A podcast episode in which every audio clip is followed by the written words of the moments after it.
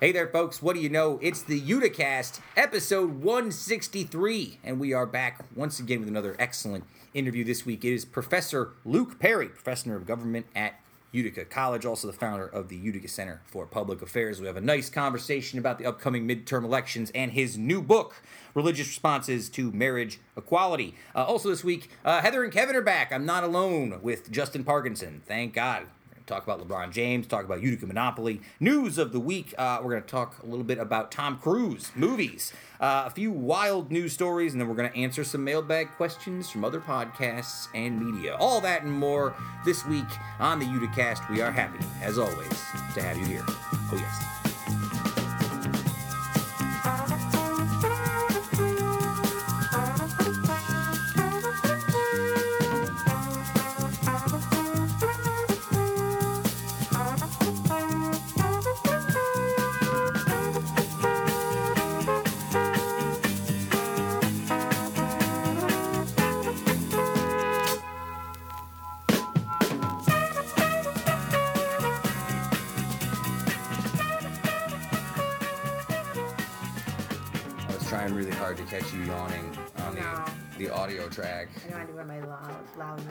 It's earlier in the day than normal, and you're already tired. I Is that- know. It's called having a kid.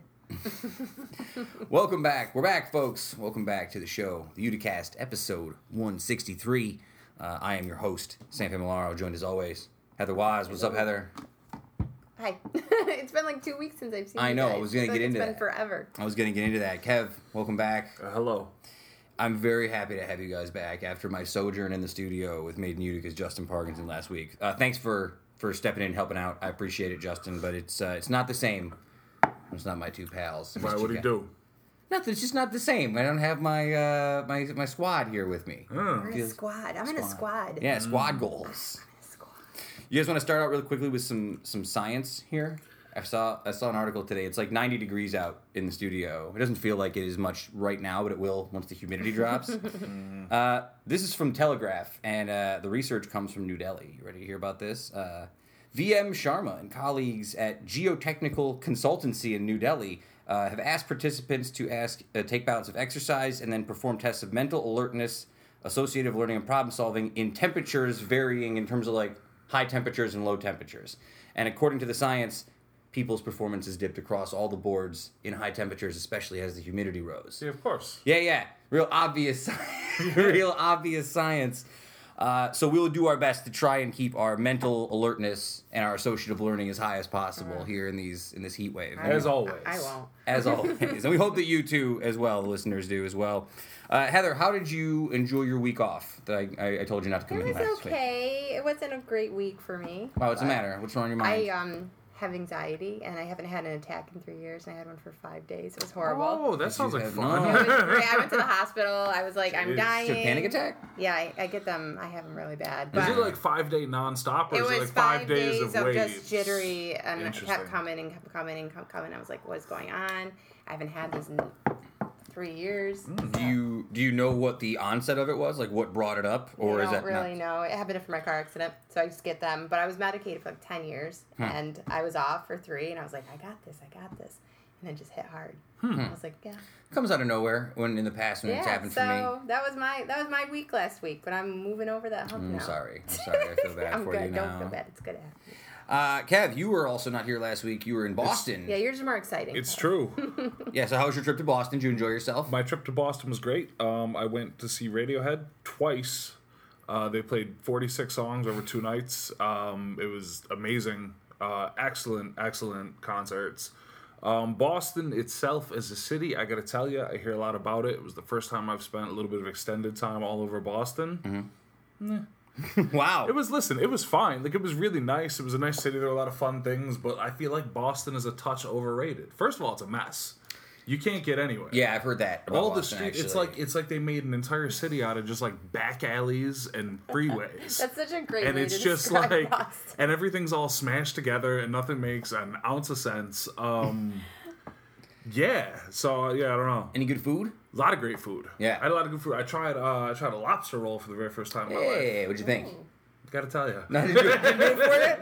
It was all right. It was no better than like a turkey sandwich, and I got it from like some highly rated, like right on the, you know, right on the coast, right next to the ocean place. And it was good. I'm not a huge like seafood and shellfish guy anyway. I would have rather had uh, like crab cakes. If Angela, my mom, was on Twitter, she would quote retweet your tweet right there and just be like fake news. My- no, my mom loves a lobster roll more than almost anything on this planet. When we went to Maine last summer, Yeah. we went to about twelve different places that all had like you know clams and, and she got lobster roll every single place. She was so excited. Well, so the first lobster roll I had at this place called Atlantic Lobster in South Boston. Yeah, Um, it you know I had a bite of it, and I didn't get the whole lobster roll because I wasn't sure if I was gonna like it. But I had a bite of somebody else's, and it was just like cold lobster with a little bit of what Mm-hmm. appeared to be mayonnaise in the thing. And it was only it was okay. But then uh, a couple days later, I had one where it was like lobster with like mayo, and they put like celery and onion, and sort of made like a lobster salad. That was really good. yeah, yeah. I like that with stuff in it, but the lobster alone is not enough. I'm a big chowder guy when I go to these fast food lot of good places. chowder. I like a good chowder. A lot of good chowder. Um, well, very nice. I'm happy to have you both back. Uh, so this week there is sort of a kind of a mix of stuff I wanted to talk about, plus things from last week that I sort of wanted to talk about with you guys as well. So sort of a mix up of different things this week. Uh, also, just want to before I get into my spiel, I want to thank Luke Perry for joining us this week. He's the professor of government at Utica College. He's going to be our interview. Had a really nice time talking to him. Uh, he has a new book out. Which I didn't know was uh, going on until after I had already invited him, so that was like a nice bonus. Deep research. Deep research. well, he's got a lot of books. He's working on another one. He writes all sorts of stuff, but uh, it's pretty cool. His new book, Religious Responses to Marriage Equality, very cool. Um, interesting stuff. Had a nice conversation with him, and uh, just to get through a couple things real quick, I'm going to update a few things. Uh, and also create a new segment called Stuff Sam Watched, okay? Because there's a few things I just want to blow through really quickly. One, for anyone who's down at Handshake City at all this week down at the site over on uh, Westboro Street, there I think is is that what it's called? What is No. it? No, what is it? No. Uh, Division Street. That's what I'm thinking of. Division Street. Well, either way, Unfortunately named. Division. I like Division Street. Division Yeah. Street's a great name, but not for like this. Yeah, we've got this great community project trying to bring everybody together and join hands across the city and raise it up. Yeah, it's on Division Street. so it just seems like it's like the opposite. It's on. A, it's a Thursday song. though. That's all I ever think about. That's true. Lights out on Division Street. That's all I feel comfortable singing here. That's the only. I would like to hear some more. Of that, you like to hear some? Yeah, well. I don't remember any more lyrics. I'll to be hit honest. pause. Let's go. No, no, it's all right. Uh, no, but for all the folks who've been down there helping out, it's been really nice down there. I'm definitely sunburned for my three hours out there in the sun yesterday. I didn't realize how hot it was. Uh, but again, folks, handshake.city slash donate. Check it out. Stop by, say hello to us when we're down there. Justin's there all the time. Uh, Kevin and I watched a movie. Did we? We watched a movie that was uh, sort of past its prime, but uh, it was the movie Justice League. Oh yeah, we did. That was awful. That's like Batman and Oh. Superman and all. It's No? like the Don't even turn the wheels. it was Okay. very I bad. got it then. So that's our official Uticast review of Justice League on HBO. Uh, very poor. As are all the DC Universe movies. Mm-hmm. All of them. Every single one. My husband made me watch like a Thor, a new Thor one the other Which was day. funny. Well, it was funny. Yeah, but yeah. It Good. wasn't, it wasn't too bad. And I'm No, not no. in- Thor okay. Ragnarok was Okay. great. I'm with you on that. Okay. Do you have a crush on that Chris No, Hemsworth? My no. sisters both do. They think don't. Mm. he's the finest. They think he's better than Chris Pratt and Chris Pine and all the other Chris's. He's the number one Chris. of All the celebrities, I was told. My mom backs that up as well. Uh, the other movie I watched this week was Die Hard, which I don't need to review. It's excellent. Go watch Die Hard. it was good.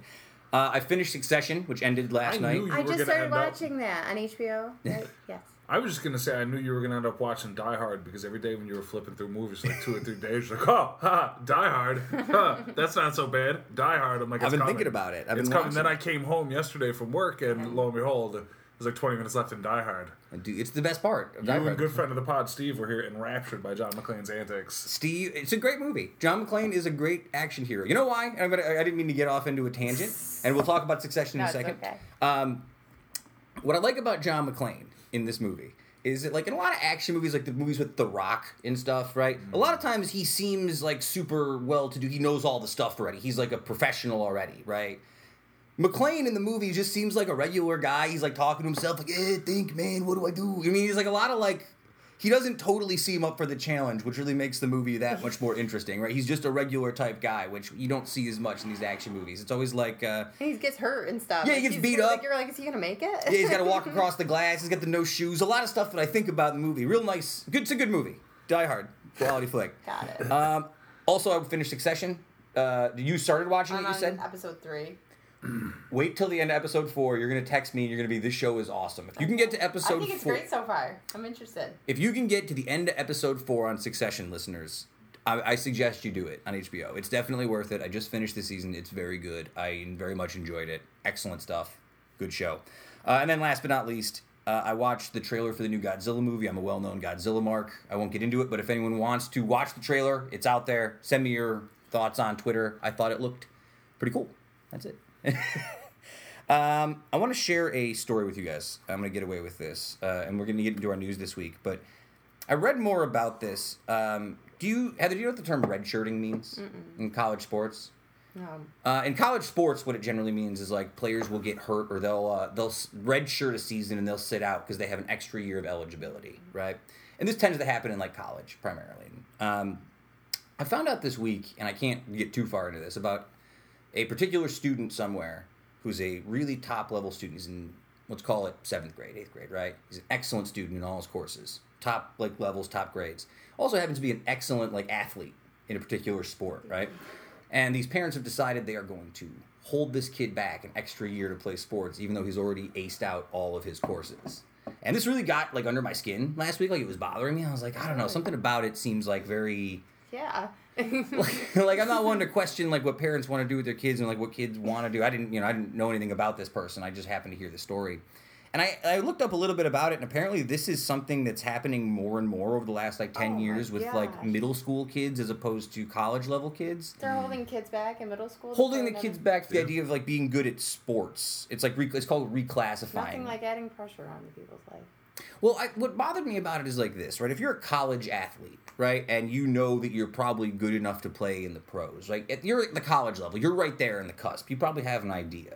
There's a million like middle school kids who are good at sports who do not pan out. It happens all the time. It just seems really irresponsible for a parent to be like, I'm going to make this decision based on like a hunch. Like, what do you do with a kid who's like already aced out an entire uh, like years worth of stuff and just have him do the year again? What happens to that kid, right? Like, what do they do? Just nothing? The same thing over and over again? Mm-hmm. Seems very uh, dissatisfying. It's horrible. I don't know. It just bothered me. Uh, there's a good article I read about it called "The Harsh Truth About Holding Kids Back." Uh, so you can find that uh, on the internet if you want to go look for it. Uh, speaking of education, though, did you guys see anything about LeBron James and what he did? He opened a public elementary school. Uh, uh, Kev, you watch a lot of the NBA, so I'm going to sort of frame this portion of the question for you, right? Like, um, the NBA gets this. Is it an elementary school? I thought it was It's a like public school. Did I say elementary school? It's Yeah, just I a thought it public was like school. A, like, more like a high school kind Yeah. of thing. I'll uh, I'll pull. I have the page up right here. Let me see what it says. It says it just says public school, so public elementary school, and grads can attend college for free. Oh, okay, that's what it is. Yeah, yeah. Um, and I'll get into some of the list of the cool stuff that's going on with it. But Sure. we always talk about like the NBA sort of being like a little bit ahead of the curve with like the way the social media and the way the players are allowed to sort of be themselves as mm-hmm. opposed to other leagues. How much of that do you think is the fact that LeBron James just happens to be this type of person and also happens to be like the most important like player in the NBA? How much of how much of what them being ahead of the curve? Yeah. has to do with LeBron. Yeah.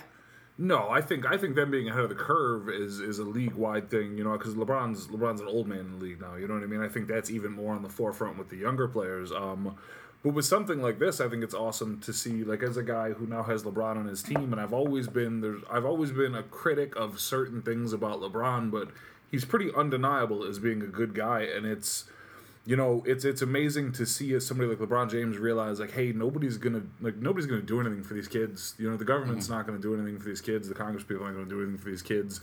I've got all these resources. Let me go out and do something for these kids and pay it back. You know, somebody who came from a drug addicted mother and like not knowing his father and moved around a lot when he was a kid to like come back and know what those people are going through. I think he's uniquely qualified. And this move, more than anything else, makes me more and more interested to see what he's going to do after his playing career. As his money only continues to grow, his business acumen only continues to grow, but he has less time taken up, you know, playing basketball and going to the gym every single day. It's going to be really interesting, you know, because this guy's probably going to live another 50 years, you know what Yeah. I mean? At least. So I think it's great. Yeah, I think it's really cool. Um, you know, and again, I think that like I, I've always talked about in the past, like being a guy who, like, as a guy who watches the NBA and watches basketball, I, I always like root against him as a player because he's always on teams that are good that I don't like, right? Uh, but like, it's hard to deny that, like, as a person, he's like very responsible and well spoken and smart and has really interesting thoughts and concepts about like education in the future, and I like it. I like what he's got to say.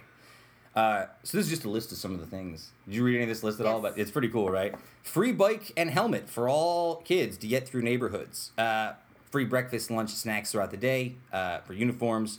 They also will have each school will have, the school will have its own food bank for families and kids to use. Free college tuition to the University of Akron. Um, they're also going to have longer school days and shorter summer breaks, which is like uh, I like it. I like it going in. I don't like it for my summer vacation break as a teacher, but hey, that's all right. Why It's you for going to good- teach there? Yo, LeBron. LeBron. I would definitely go teach at this. I don't think I'd be qualified. I'm not that good of a teacher. I'm too snarky. I'm too much of a curmudgeon for LeBron's vision, I feel like. Uh, what else we got here? Well, we'll just move on from that for now, I suppose. The only other thing, I guess, is uh, it did lead to, and I don't want to get into politics too much this week because uh, our, our interview this week is very heavily uh, politics leaning. Uh, but did you see Donald Trump was tweeting about I can't get the whole world saw it. I uh, I guess I kind of expected it, right? I should have seen it coming. Like, uh, and then Le- he said he liked Mike Michael Jordan better than LeBron. It's a shame on stuff like that. You know, it really is a shame that he gets the attention because, like, even though LeBron's doing this amazing thing, Donald Trump goes out and finds a way to make it a Trump story. You know what I mean? Yeah. Like 100% irrelevant. It's a shame that such a moron is somebody who commands so many eyes and ears because, you know, his opinion is is no more relevant than like your crazy drunk uncle that Yeah, you see on Facebook. You know what I mean? Mm-hmm. yeah, And, you like, expect your crazy drunk. and it's a shame because like this that. is a great story and like he's sort of taken the wind and refocused it away from where it should be. I thought the coolest thing to come out of this story was to see um, a lot of the players who don't necessarily have the means and the reach of LeBron, NBA players, but still going out and doing stuff. Um, I know Jerami Grant, who I don't remember who he plays for now. uh, I'd have to look it up. He got traded to somewhere or something, but he went out and you know he tweeted he was like, hey, you know, I think it's I think he's in Oklahoma City. Um, he went out and he was like, hey, yeah, you know, that's that's amazing that LeBron opened a school. I can't afford to open a school, but I can't afford to get backpacks. He's like, everybody, you know, if you need backpacks, come down and get one. Like at this time, at whatever place, whatever city he plays in. Like I said, I think it's OKC. And Orlando he had- Magic. Orlando, and he had uh, backpacks full of school supplies for like Yeah. underprivileged kids. You know, he's like, Yeah. this is what I can do. And I hope, you know, in the face of you know criticism from you know the president, idiots like that for stuff like this, I hope that LeBron starts a wave of people doing is. all sorts of I stuff bet, like this yeah. and speaking up and banding together because all these NBA players have a lot of money and they've got a lot of pull and a lot of people listen to them and they've got a lot of hmm. unique experience. I mean, you can really I could envision a future five, ten years down the road where there's a contingent of NBA players who are really socially conscious and engaged in government post playing just you know by nature of being influential Yeah. folks with money and having this unique life experience um, you know of coming up in you know dire circumstances a lot of times so that'd be cool Uh, that's sort of what I think I was trying to get at when I initially started talking about this. Because LeBron is that guy, right? He's the forefront player. He can sort of be that leader of the movement. I don't know if I could see like a guy like Jordan in his day doing something like this because I don't think this is the kind of guy Jordan is. I think that LeBron is this person because that's who he is, and they're lucky that like I- Yeah. Jordan's Yeah. just like gambling and Yeah, smoking Jordan- yeah. cigars. and playing yeah, playing golf at, like playing golf at country clubs But that's where our country has gone to now. Mm. You know what I mean? Now that our president isn't looking out for us, somebody is trying to look out. I feel like more people are trying to look out for our country. I hope it does sort of awaken the idea that like Oh, a lot of these like independently wealthy people can do things on their own and do something good. All right. Uh, I wanted to just check in on the Utica monopoly, which we talked about. Yeah, tell me, tell me. Yeah, so I actually uh, earlier this week through my job, I happened to meet uh, Gina uh, Chacha. I think is the last name. I hope I said that right. Gina uh, works over Abraham House as the executive director, and she was uh, the person who was really forefront uh, on this project. So uh, maybe I'll get her to come talk about it more in depth sooner than later. She was a really nice lady too. Uh, but uh, here's the breakdown of the pieces. Are you ready to hear some of the properties? All right, here's the blue pieces, the top pieces. What do you think they were? You guys want to guess? Oh, don't know. Uh, the uh, the Aud Adirondack Bank Center, and then the Utica Comets are their own separate properties. Ew. Yeah, yeah. That's gross. Ooh. Ooh. wow. now she's never coming Ooh. on. Uh, green, uh, Bank of Utica, Adirondack Bank, and First Source. So all the banks are green, which I guess makes sense. Okay. You know what I mean? yeah, all right. Uh, yellow is Utica College, uh, the Boilermaker, and the Utica Children's Museum. Red is the Utica Zoo, uh, Munson Williams Proctor Art Institute, and the Stanley. So sort of like the entertainment district, I suppose. Orange, FX Matt Brewing, Celtic Harp, and Lukens. Seems it seems kind of Lukens? Lukens. I don't want to buy Lukens. Is that up in like the higher priced one? That's no, That's that's orange. No, we're moving. We're moving down. We're going down. Uh, we're going down. Uh, pink is Delmonico's, uh, Ash's Aquavina Restaurant, and Danielle's Valley View.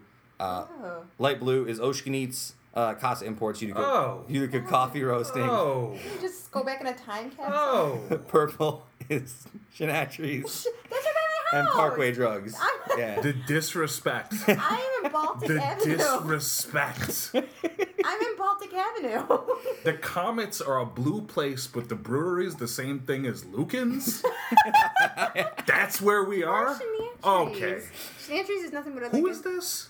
Uh, this is You know the what? official. Utica. Hey, listen, I didn't come Oh. up with the Gina, board. we, is her name? We need to talk. Gina. She's probably very nice, and She's a I sweet support lady. the Sure she Abraham is. House deeply. They're one of the most important institutions Yes. in the city, and they do amazing work. but this is though? all entirely wrong. Lukens is so random. I think I think what is surprising to me is I expected it to be more If I'm Chris, landmarks. if I'm Chris did Telgo, too. I'm on the I phone. thought like the Parkway would be on yeah, there. yeah. I think I um, expected something different. Yeah, right? I didn't expect. I didn't expect Lukens for sure. Not that no offense, I like Lukens, but Dude, It doesn't seem like you guys are psyched about Luke. Nantries all down Baltic Avenue. I my was hoping that we were going to be Baltic Avenue. That made Utica would have been. I, was, more. I know. I was thinking more Baltic Avenue. Uh, so you, here are the We, pieces. I want, we should have lobbied. I wanted Maine Utica to be free parking. Uh, yeah, that would have been a good one. Uh, so these are the actual pieces themselves, if you want to know that. Uh, Oh, yeah, fire it up. yeah, Comets mascot. I out- I can't believe it, the comments. uh, the Comets mascot Audi, uh, the Utica College mascot Trax. I'm a big supporter of Trax.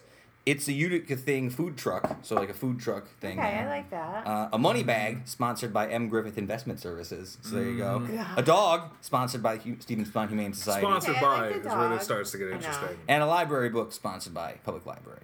So there I you like go. That one. Uh, they're still looking for sponsors for three railroad properties. We can get it on the Uticast Railroad if we wanted, I suppose. Uh, maybe we'll get a Kickstarter going. So there you go. I don't even want to buy any of those places. I don't. Um, let's see. A lot of those places I'd love to buy, but like, yeah, in the game. All right, so uh, I'm just gonna quick run through some news of the week. Uh, we didn't. We're not gonna get to it really, but did you guys see that someone vandalized Betsy DeVos's uh, boat? Yes, they just I- like I they- saw that. It was a couple weeks ago. They, we didn't talk about it. They like Then let they it loose in the it somewhere. harbor. Yeah, they like. Yeah. Uh, I don't know. I guess I don't really want to talk about any of this. Do you want to talk about the president defending his son over the Russia meetings? No. move right past it. absolutely not. Uh, okay. Oh, do you guys want to talk about Steven Seagal? He got picked to. I heard this something about round kick or something. Yeah, he's been picked to improve uh, relations with the U.S. and Russia. He's, Great. Yeah. Wait, wait, wait, what? Okay, so uh, the Russian Foreign Ministry announced the appointment on their Facebook page of Steven Seagal's new unpaid gig, uh, promoting relations between Russia and the United States in the humanitarian field, including cooperation in culture, arts, public and youth exchanges, karate kicks, backbreakers, uh, I flying think one of the chest things that flies that flies under the radar a little bit in this post dystopian nightmare of the millennium um, is I, one of the things that flies under the radar is how stuck in the '80s Yeah, the president and all I these people are. Like you can really tell where they made their bones and made their opinions about the world because there's so much stuff that like Steven Seagal. Nobody even knows who Steven Seagal is anymore. Oh. You know what I mean? Like it's just their. It's one of the things that comes up a lot that I think doesn't get enough play is that Mm-hmm. these people are absolutely stuck in like eighty four to ninety one. They're like, no phone, we need cell phones anymore? No internet. I used to have a cell phone. It was huge. It was bigger than my head. It was massive, although it looked very small in my giant hands. Um, all right, let's move on from Steven Seagal. I feel like I can't take anymore. Oh, and just last, uh, did you guys see that there's a new Winnie the Pooh live action movie called Christopher Robin that's out? Mm. Does it make you unsettled? I look at the trailer. I don't know if I like it. I watch it. It, it looks good. Yeah. I got one big problem with the trailer. Sure. I don't think that I get what they're doing with the, these like all faded real life stuffed animals. Um, the coloring is not distinctive enough on Tigger, and he looks yellow, Hmm. and it's weird. Yellow Tigger. It's the only thing that pulls you away a little bit I from see. what they were doing. It's I mean that's a nitpick. I don't know a thing about the movie. No, I I, doubt that it. I'll actually see it, but that's something I noticed in the trailer. Uh, speaking of people who also will not see it, anyone in China where the movie has been banned, uh, much like anything that includes Winnie the Pooh for more than a year, uh, because the nation's leader, uh, Xi Jinping, uh, gets annoyed. Looks just like Winnie the Pooh. gets annoyed when people compare him to Winnie the Pooh. It's not even. He got annoyed by an internet meme An internet meme. comparing him to Winnie the Pooh. Yeah. It was him and Obama walking, and they put uh, it next to a picture of Pooh and Tigger, and he was upset. And see that. I'm now, gonna look that up. which is like that's the worst way. Like if somebody, if somebody's Yeah. making fun of you or somebody's picking on you, the absolute worst thing you can do to stop it is to throw a hissy fit like that. He should wear like Winnie the Pooh material all the time. He should own it. Yeah, Yeah, yeah, you you gotta lean lean into into it. It's, it's yeah. the same thing like you know when Trump does stuff when somebody says something that's completely not true, and I would never, and everybody like you're overreacting, and that just makes us like Mm-hmm. know that it's more true. You know what I mean? Like Yeah. if you would just let it go and be cool, people wouldn't keep making fun of you. But if you ban it in your whole country, people will never forget. All right, uh, that's it. Good, good uh, recap, I suppose, for this week. Uh, let's get to this week's interview. Uh, it was really nice to talk to him finally. Uh, we did briefly discuss the fact that he shares a name with a very particular '90s celebrity. Uh, we got that right out of the way early on in the interview. But Professor Luke Perry, he is the professor of government at Utica College. He's also the founder of the UC Center for Public Affairs, which has some really excellent reporting if you're looking for political reporting, especially about the November midterms, upcoming election, uh, upstate New York, local district. He does some really, really, really excellent writing. He's a great Twitter follow as well, which is the reason he's on the show because I follow him on Twitter. Uh, and he also has a new book out, uh, Religious Responses to Marriage Equality. That's really interesting. If you want to read it, uh, there's some info at the end for how you can uh, how you can acquire it. Uh, but let's get to this week's interview with Professor Luke Perry.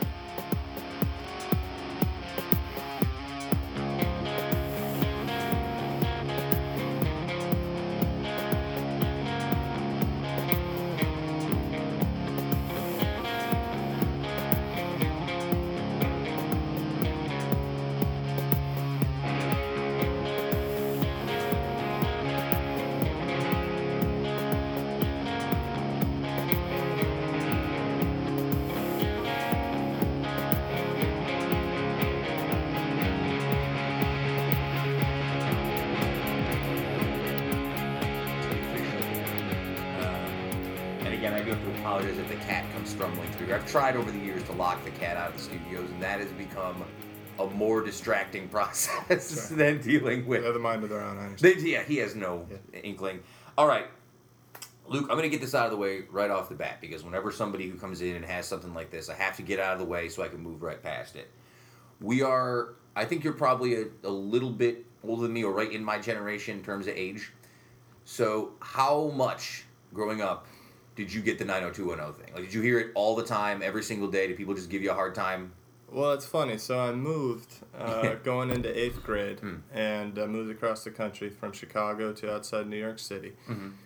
And I remember it was my first day in school, and that's right when Beverly Hills 90210 Oh, yeah. came out. And everybody was looking at me, and I was already the new kid, but the show had taken off pretty quickly, and I was the new kid with the famous name, which actually helped me. So I was going to say, it's kind of a good look, actually. it's faded over the years, but like you said, people of our generation There's a certain, like, can't wait to just pull me aside and be like, "I love your name." Well, I wanted to get it out of the way because, like, again, I am from a certain generation where I'm like, that's like a name that people have to remember from this particular generation. Like, I don't know if that show carries on if people still talk about it outside of like this one group of like decade of people, right? But uh, no, we're not talking, of course, to actor Luke Perry. We're talking to the uh, government professor and chair at Utica College, the director of the Utica Center for Public Affairs, columnist and panelist on the Ivory Tower from WCNY. You do a lot of stuff, Luke. You're all over the place. Luke Perry, it's a pleasure to finally have you on the show.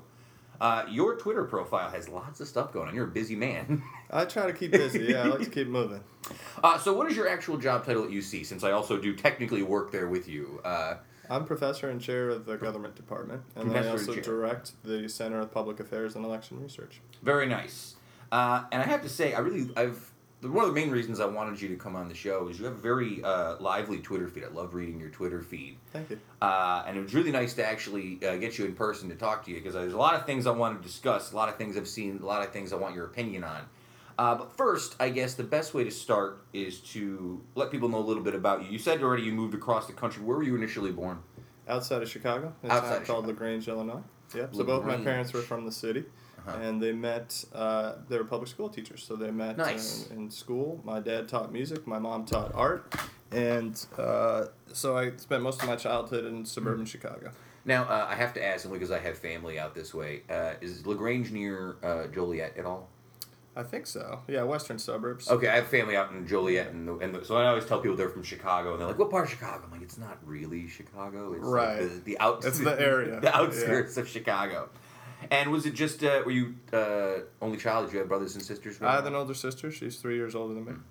What did you remember mostly about uh, family life in Chicago? Did you have a good time hanging with your sister? You had a lot of friends and things like that. Yeah, I enjoyed it. I, I lived uh, that part of uh, the suburbs had not been that well developed, so Sure. my parents Sure. went there because they wanted some open space Nice. outside of the city. Hadn't grown up in the city, but we went into the, you know into Chicago a good bit. I'm a Cubs fan, so I grew up going Cubbies to. Wrigley Field, which was a lot of fun and a, a lot of pleasant memories. And then we'd go. You know, my dad was a, a traveling uh, district salesman, so Oh, nice. during the summers we travel throughout the Midwest, which is his region. So I spent a lot of time Nice. camping and fishing and swimming in lakes in Wisconsin and Michigan and all that kind of stuff. Very nice. You know what's funny about Chicago too is uh, one of the few things I do remember. My sister lived very briefly in Wrigleyville when we when they were just her and her husband just gotten married and they were living in the city. And I just love the way that when you walked through Wrigleyville, Wrigley- uh, Wrigleyville near the stadium, the stadium just sort of snuck up on you. You'd be looking at all these like businesses and bars and just people, and all of a sudden you're like, oh my god, there's Wrigley Field. It's just right here in the middle, in the middle Right. of everything. I love the vibes out there.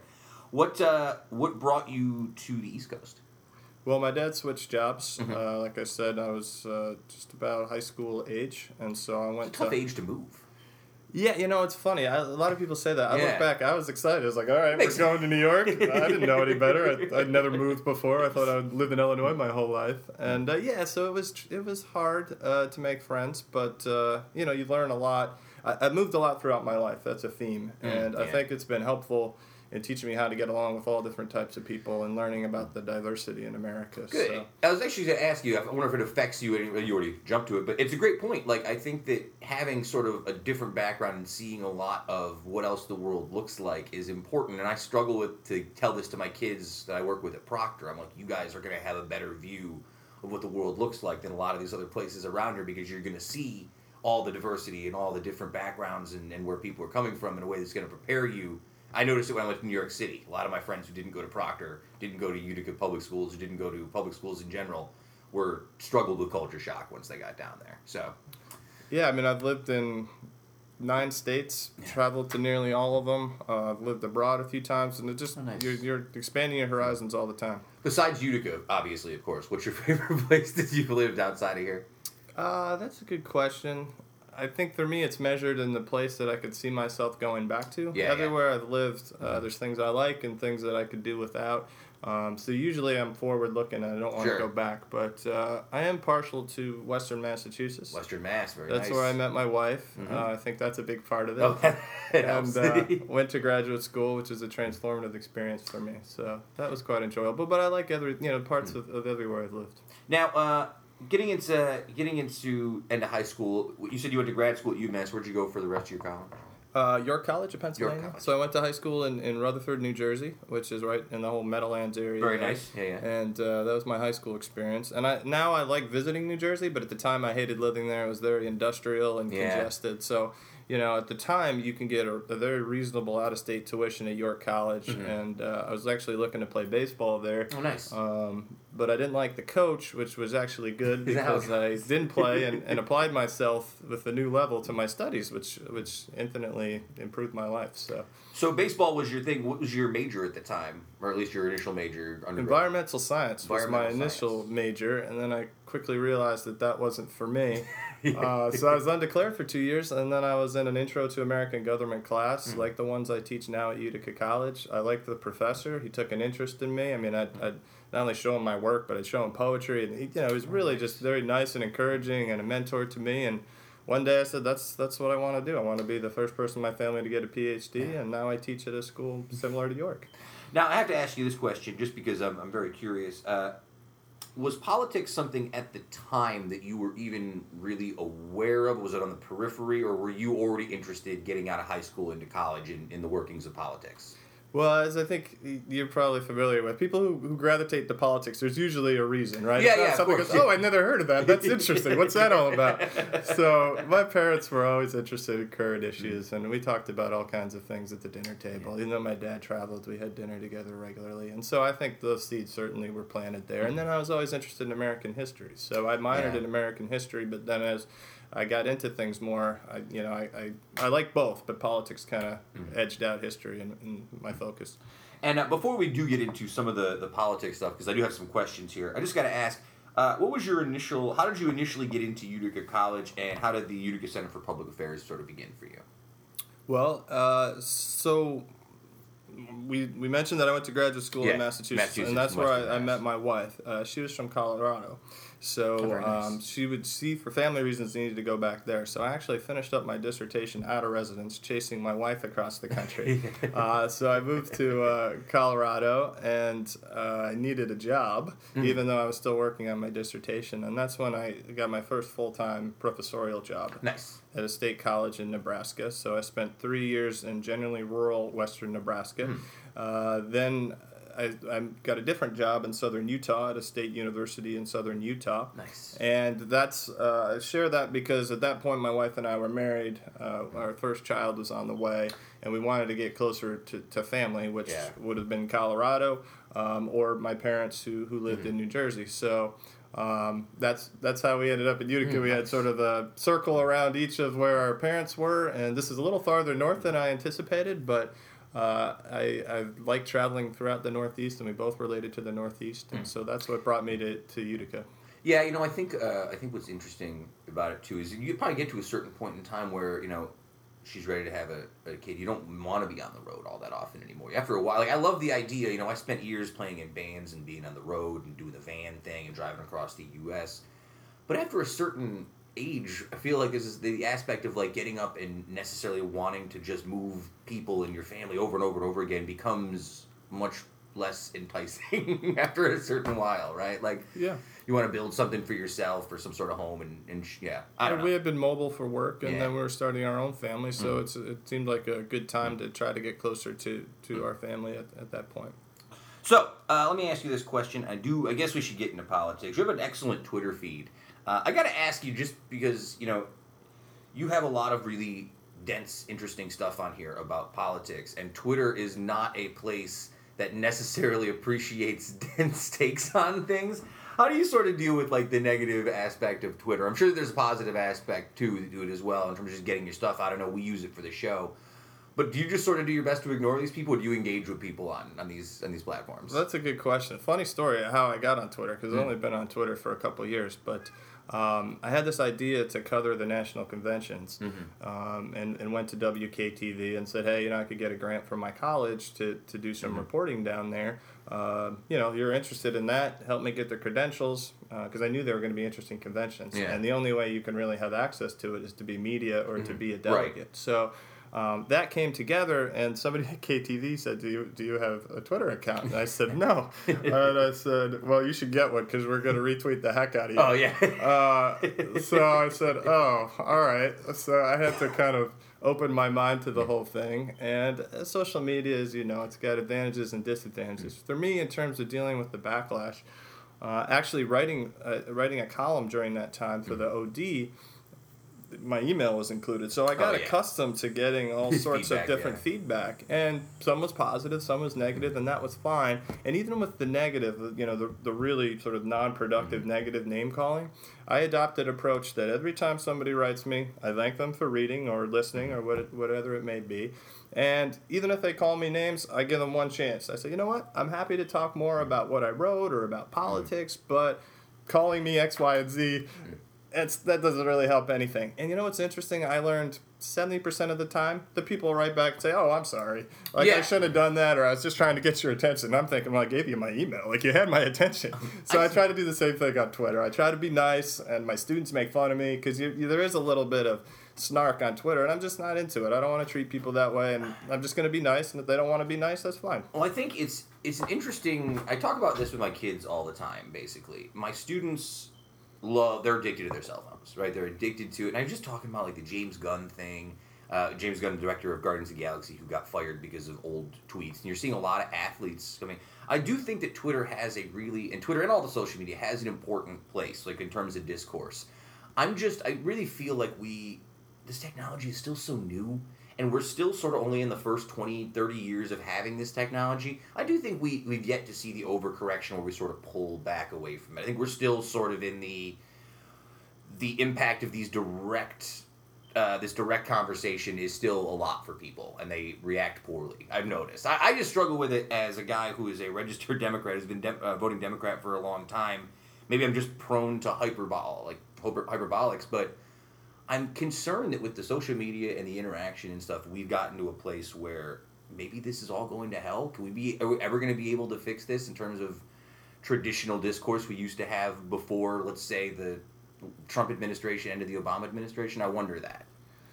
Well, that's that's a big tough question. I, I I'm also skeptical. I mean, I think with every wave of communication technology, society and discourse has changed. Whether it's print or you know the beginning of digital media with radio and then television, uh, society's uh, patterns of behavior change, Oh, yeah. and it's going to be the same for social media. Now, I think w- interesting in what you said is yeah, we're in a very fluid new period Yeah. now. So hopefully over time, people when they have more experience, uh, more opportunity to reflect, Mm-hmm. then they'll think a little bit more about how they're engaging the social media, what they're getting out of it, what's positive, what's not. So hopefully that that in, increases over time. At the same time, as you know, in politics and business, people are going to maximize their advantage through these mediums, whether they can. And uh, social media is cheap, and uh, people are going to put a lot of time and effort to try to get certain things out of it, and that's not always going to be positive.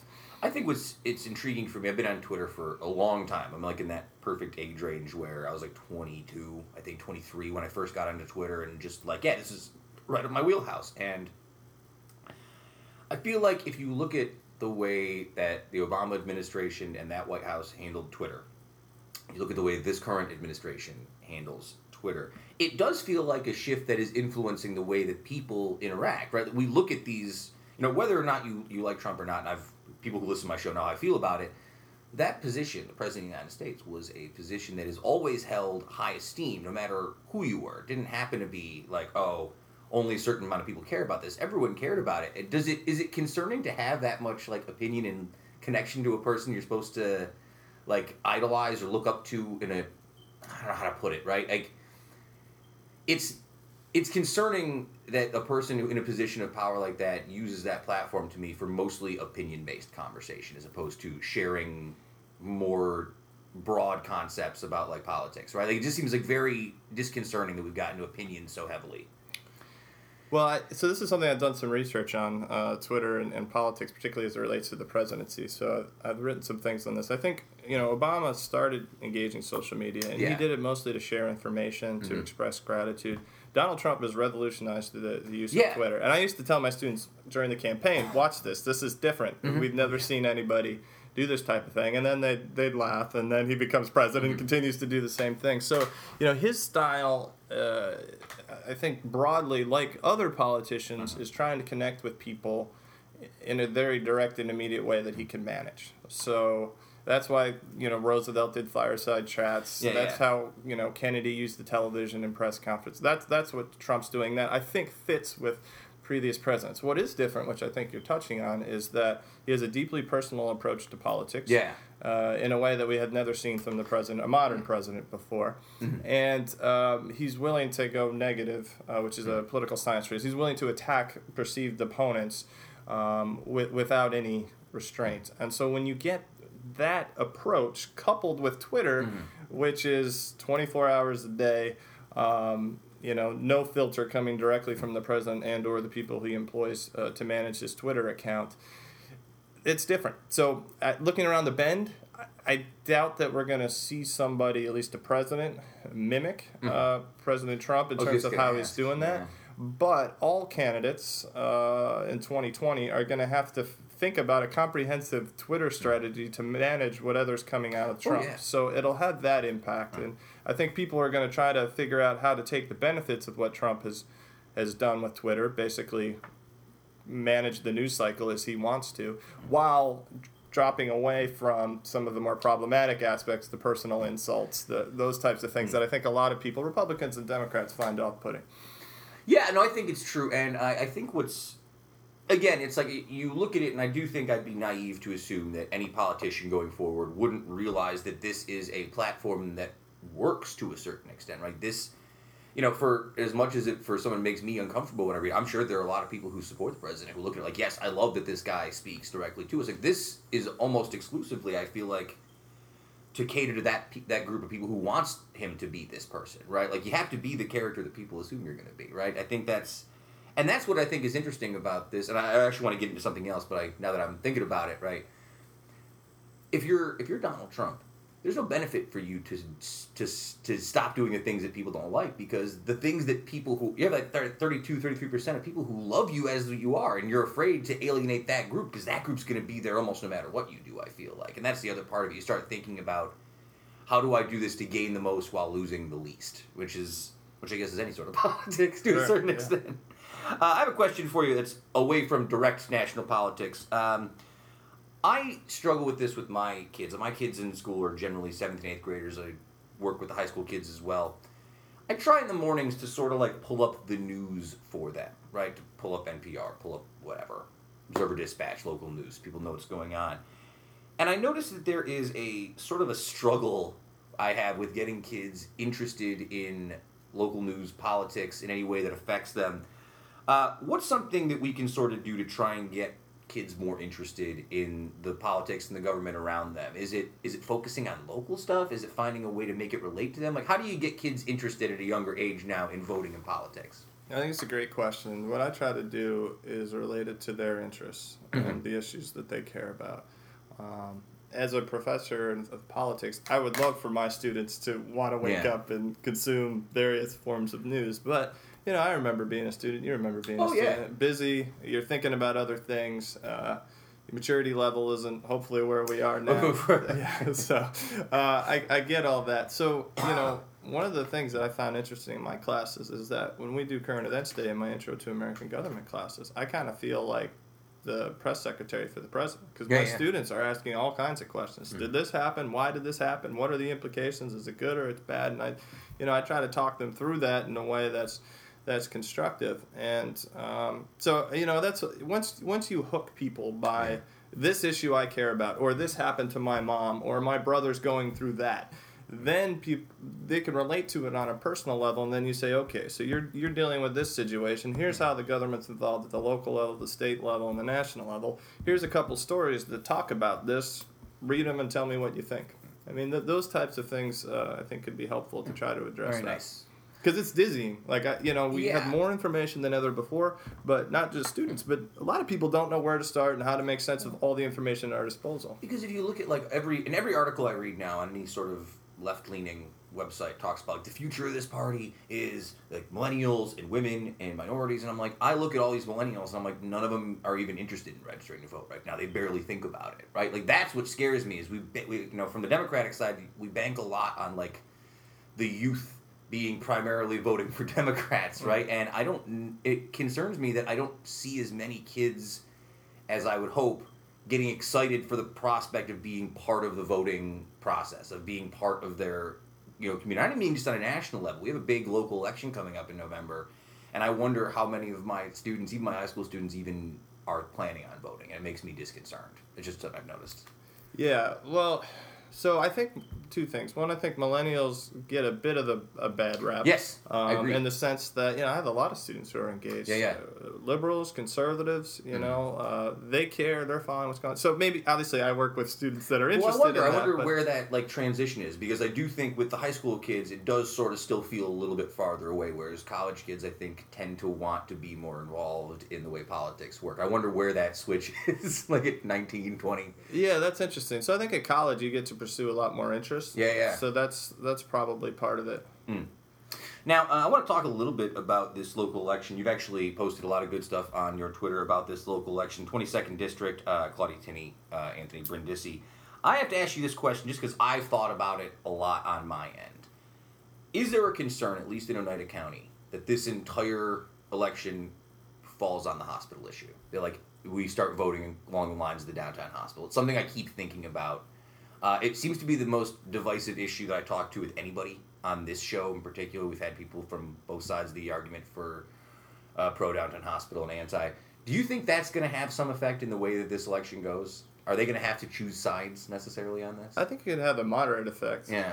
Um, you know, it, it kind of breaks along partisan lines. Yeah. So I think people who are against the hospital tend to support Tenney, and they Mhm. might be more enthusiastic to vote or participate Because in, it, yeah. in uh, campaigns and you know the campaign and related work. Uh, but it you know that's one of many issues. Yeah. And it's a big district, so obviously here in, in the heart of Utica, it's Well, the it's a Oneida County one. section, I feel like uh, it's it's funny the way I think about like I Oneida County.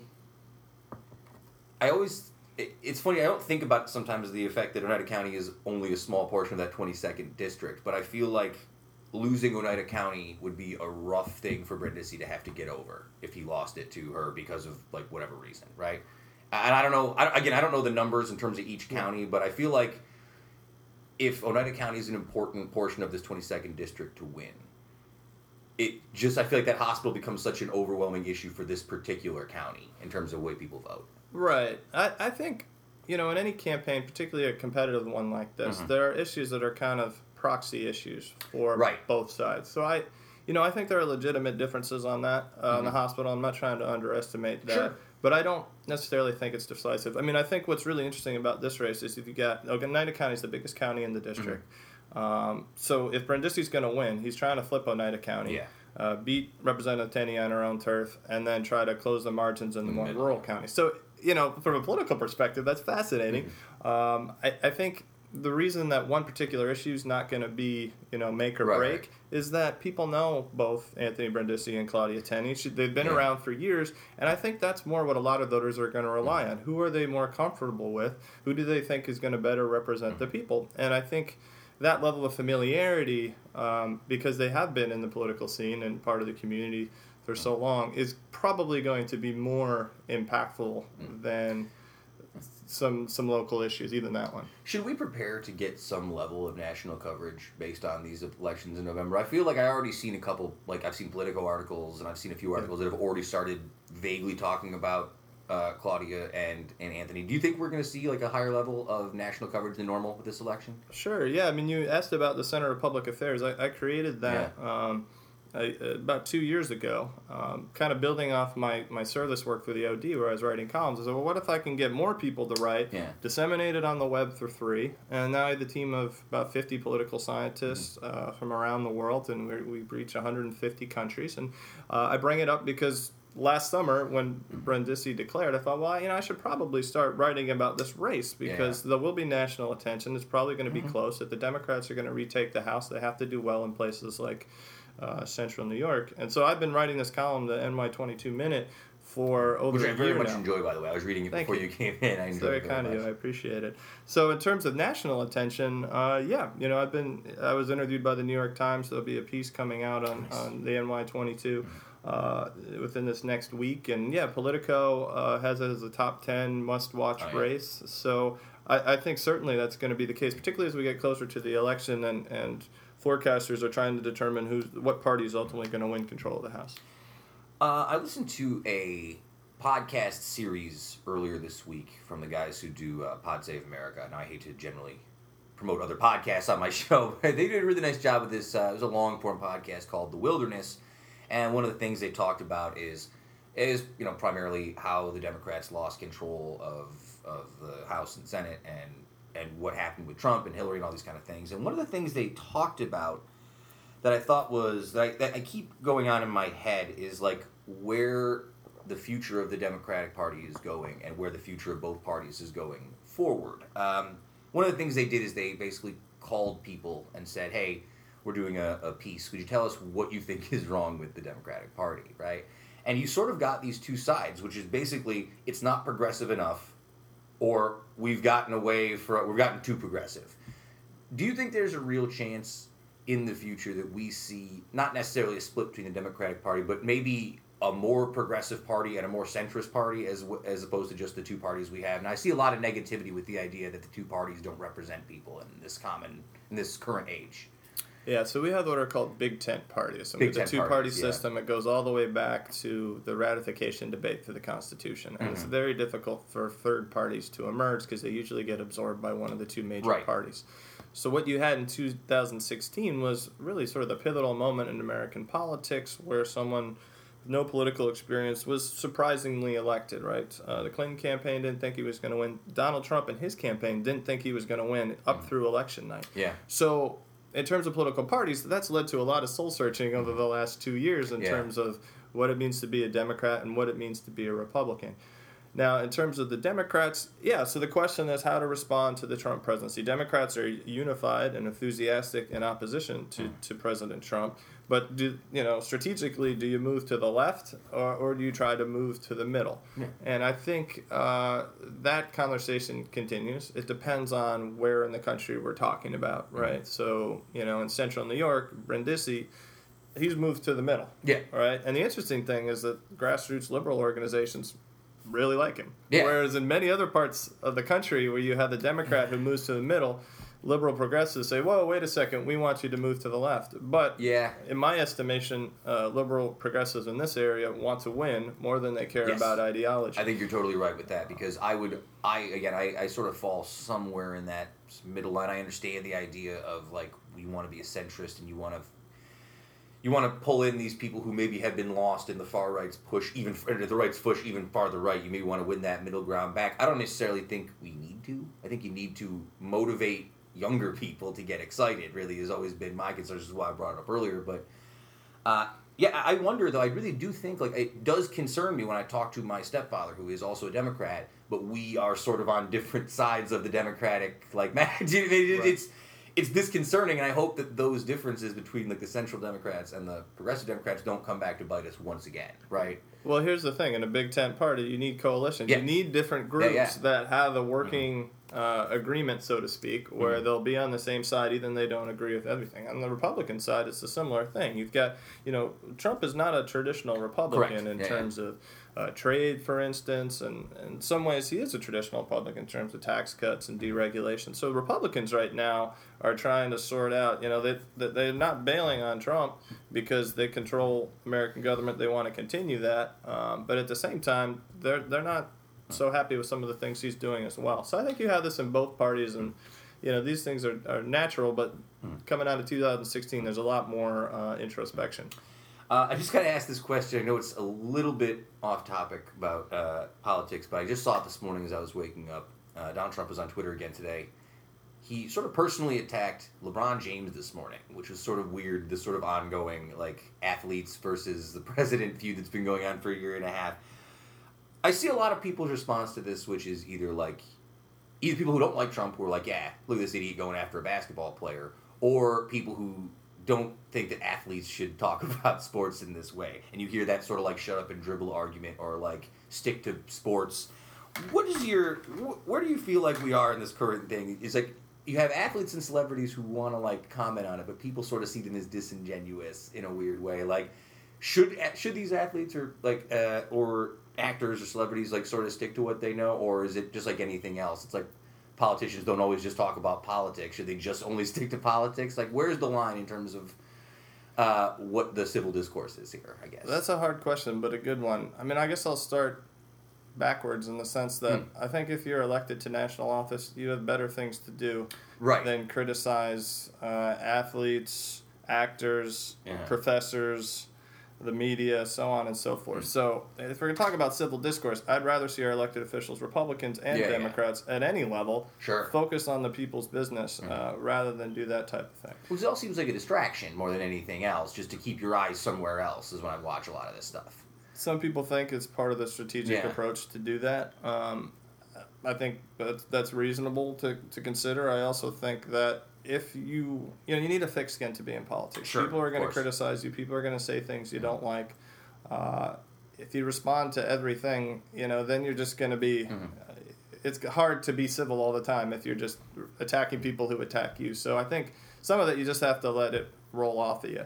In terms of whether actors uh, and, and athletes should should speak out, I think that's up to them. You know, I, I value the First Amendment. If they want to, they feel like it's worthwhile for them to express them, themselves in that way, fine. I mean, the contrast between Michael Jordan, for instance, and LeBron James is fascinating. Oh, LeBron, Oh, yeah. Michael Jordan wanted to sell sneakers and he stayed out of politics, and some uh, people have criticized him for that. And I grew up in Chicago idolizing Michael Oh, Jordan, yeah. so I'm not necessarily one of those people. But here you've got LeBron James, who's got viewpoints, he's got uh, millions of people who look up to him. So I'm not going to tell him what to say. He can say I what he thinks is right. What's interesting about LeBron, at least from my perspective, I think it's he's sort of gotten like he was a guy who was sort of divisive in the sports world. A lot of people didn't like him. A lot of people thought he was the best player they'd ever seen. Just I think that happens when you're an all star athlete.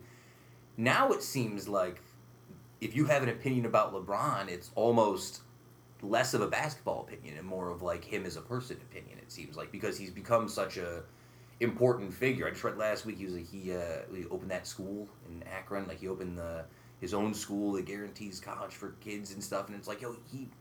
That's the kind of thing you do sort of want your athletes to be doing. Like you see a lot of athletes, people complain, all these athletes they have all this money. It's like this guy has all this money and he gives it back to his community because he's that kind of guy. And I do think that sort of trickle down effect happened in the NBA where it didn't in the NFL and Major League Baseball and things like that. LeBron is the star.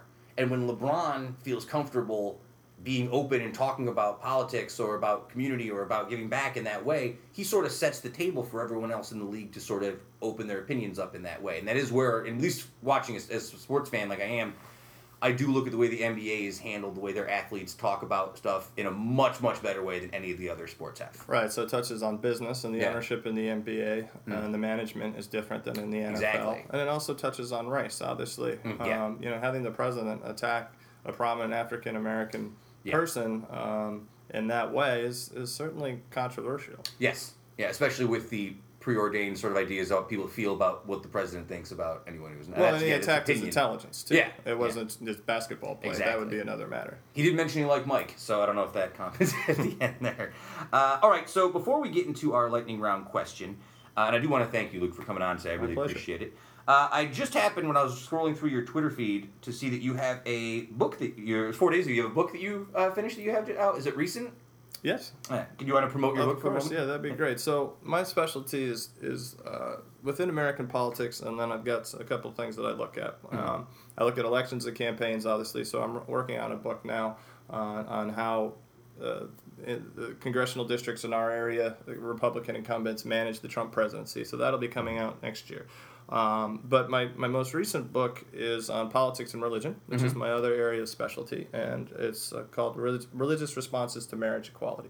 So what I did is I took a look at uh, religious groups across the political and religious spectrum and did a comparative case study of how they've processed the issue of same-sex marriage really since it became a national political issue in the Yeah. 1990s and then particularly over the last three years since the Supreme Court, the uh, Obergefell, uh, found a constitutional right for gays and lesbians to Very marry. nice. So yeah, it's been a really it's really interesting. Um, I think people who engage this sort of have a black and white view that you know religion is one way or another Yeah, way when it comes to this issue, and and really what I found is that you've got all kinds of different religious groups responding in different ways. Some are very supportive of marriage equality, both religiously and politically.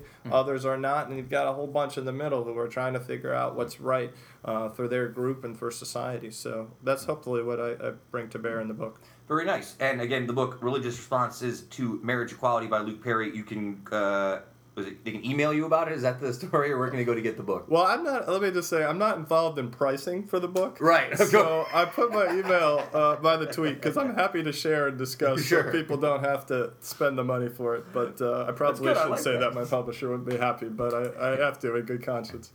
Uh, so, I just got to ask one last thing before we get into lightning round questions. This uh, this November midterm election might be at least it feels like again in the era of hyperbole, like one of the most important midterm elections in the last twenty years. It feels at least it feels that way. What do you think is the potential aftermath if it goes one way or the other? If the Dems take back the take back the control of the House and Senate, or if they don't, like what do you think goes forward happening?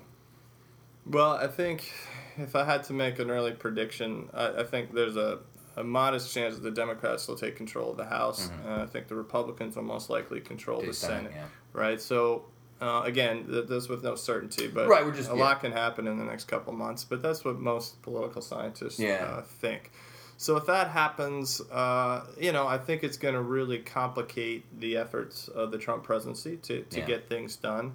He's had a modest record of accomplishment compared to other presidents Mm-hmm. at this point. So he's not a highly productive president, even though his party controls Congress. So that's going to make things even more difficult. Uh, I think the Mueller investigation at some point is going to conclude here. Um. Yeah. And that's, I mean, to me, that's this big cloud hanging over everything. And it's hard to look far into the future until It what, is- how that unfolds, unfolds. It's a great point because it does feel like I, I- I felt this early on in the in the when he got elected, and then it sort of kind of goes in in fits and stops and like the algorithm, but it does feel like nothing ever can really move forward until this thing concludes. Like it, everything moves very very stagnantly and fits, and this Mueller thing just pops up over and over and over and over and over again.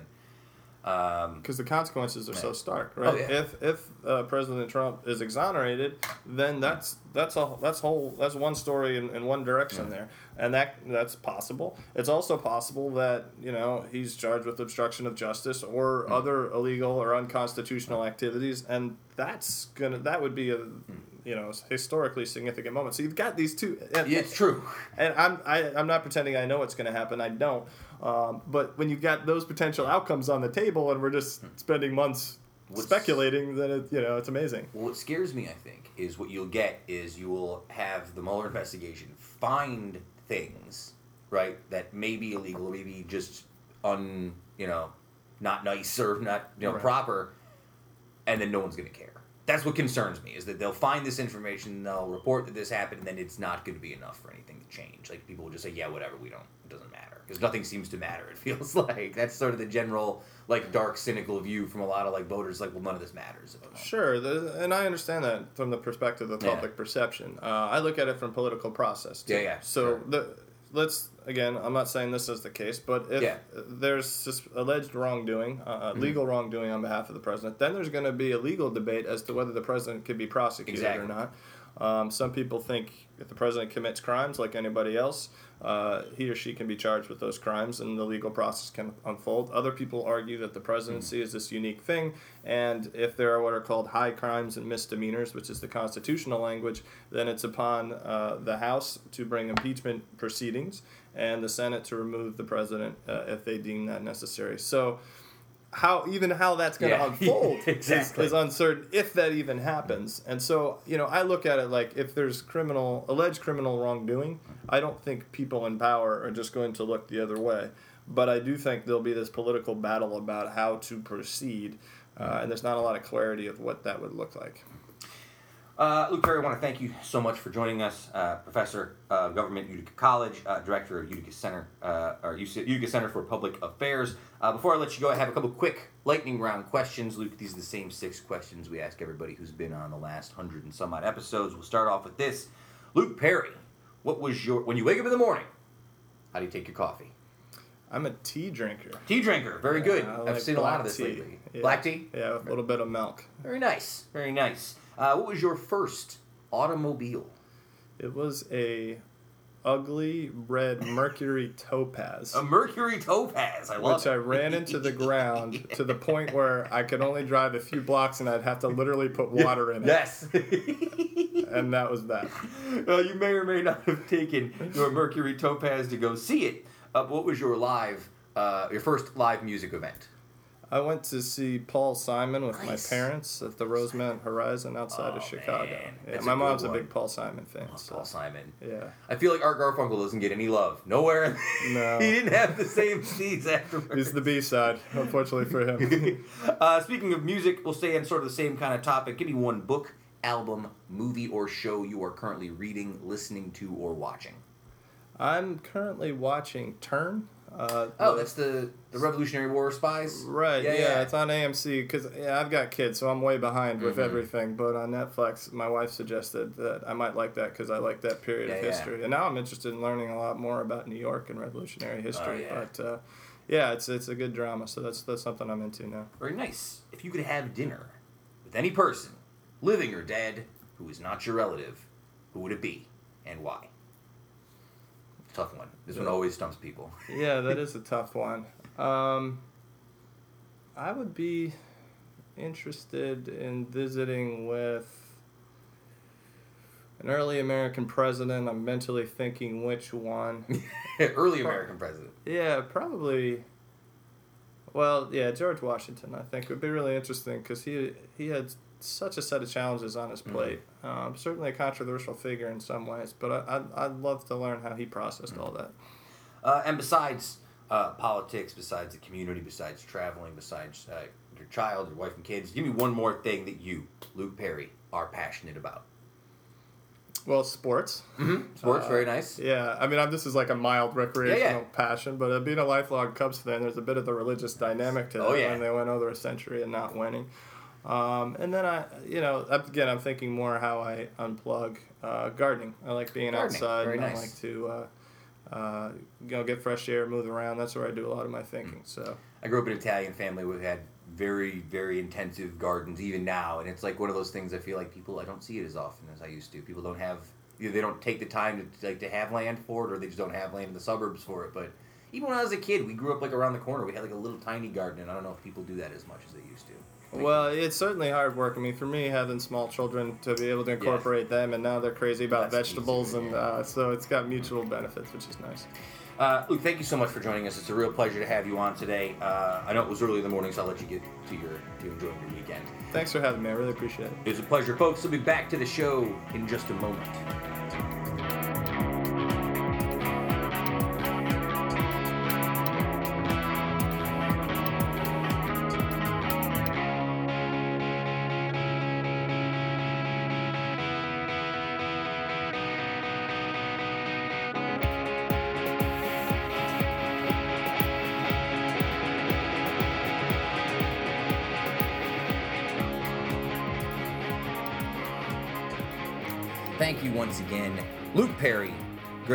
Kept wanting to call him like Mr. Like Professor Perry or like Mr. Perry, but he uh, he like very specifically was like, please call me Luke. He- All right. Then you got can start. Luke. Then you can immediately double down, and start doing the annoying Darth Vader Luke voice. They're like, you know what? Let's go back to Doctor Perry. yeah, Dr. Perry is fine for me actually. Uh, no, great time talking to him. Uh, and he gets called in for lots of stuff, so you'll see him all over the place, especially as this November midterm start ramping up.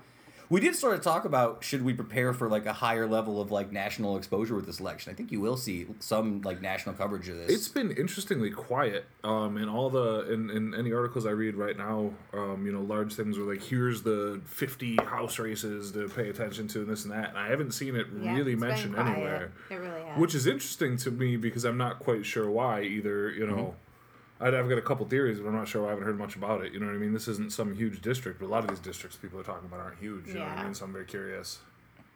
Uh, all right, so I don't have proper history lessons this week, uh, so we're just gonna do some movie stuff. Um, all right, and we're gonna do some movie. T- we're gonna play a little game as well. Okay, so we're gonna go back uh, 30 years, Ooh, back to the past, uh, and we're gonna guess the average price of movie tickets for the movie that was number one in America that year. Okay, so I'll give you the movie. All right. Okay. On this date in 1988, uh, number one movie in America, classic Tom Cruise film Cocktail. I loved that movie. Cocktail. Uh, and what do you guys think the average price for a ticket nationwide in 1988 was? Two fifty. 250. Kev? Two dollars. Four dollars and eleven cents. Okay. Okay. All right. Uh, I actually don't really know much about Cocktail besides like the scene where he dances around in his underwear that people parody That's all the time. business. Is that risky? So I don't know anything about Cocktail then. Please tell me about what Cocktail is about. No, it's like no, a bartender. It doesn't even tell you. He's like a bartender, yeah, right? He's like a cocky bartender who Cocky bartender. gets the girl at the end.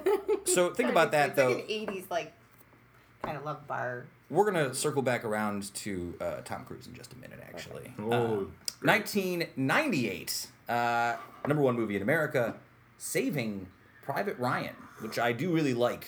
Uh, so, Kev, you start. What do you think average cost of ticket price? I don't remember. 1998, Seven dollars. seven dollars, Seven seventy five. four dollars and sixty-eight cents. Also, only went up in ten years. So. Yeah. So in ten years, what is going on outside? Someone is squealing down the street. Somebody needs to take their car to the shop It sounds immediately. Horrible. It sounded like a, it sounded like a banshee. I'm sure. they're I thought getting- somebody was getting murdered. I really I'm did. not That was kidding. I thought there was just So a murder in the neighborhood, and we were gonna have to either stop taping or keep taping for posterity. That was a lot. Oh wow, that was a lot. All right, we're back. Uh, ugh, sorry, Saving Private Ryan. Uh, yeah, four dollars and sixty-eight cents. Only went up fifty cents over ten years. Where the hell were they going to the movies in '98? I got to tell you, I was at the mall paying paying through the nose. I guess. like it. This is hey, listen. This is the research I found.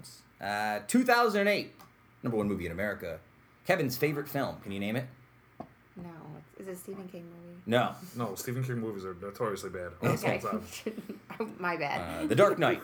Uh, Heath Okay. Ledger, Dark Knight. there you go. Recently added to Netflix, just for anybody who feels like having, you know, watching, you know, sometimes you're watching a movie that you've seen a hundred times.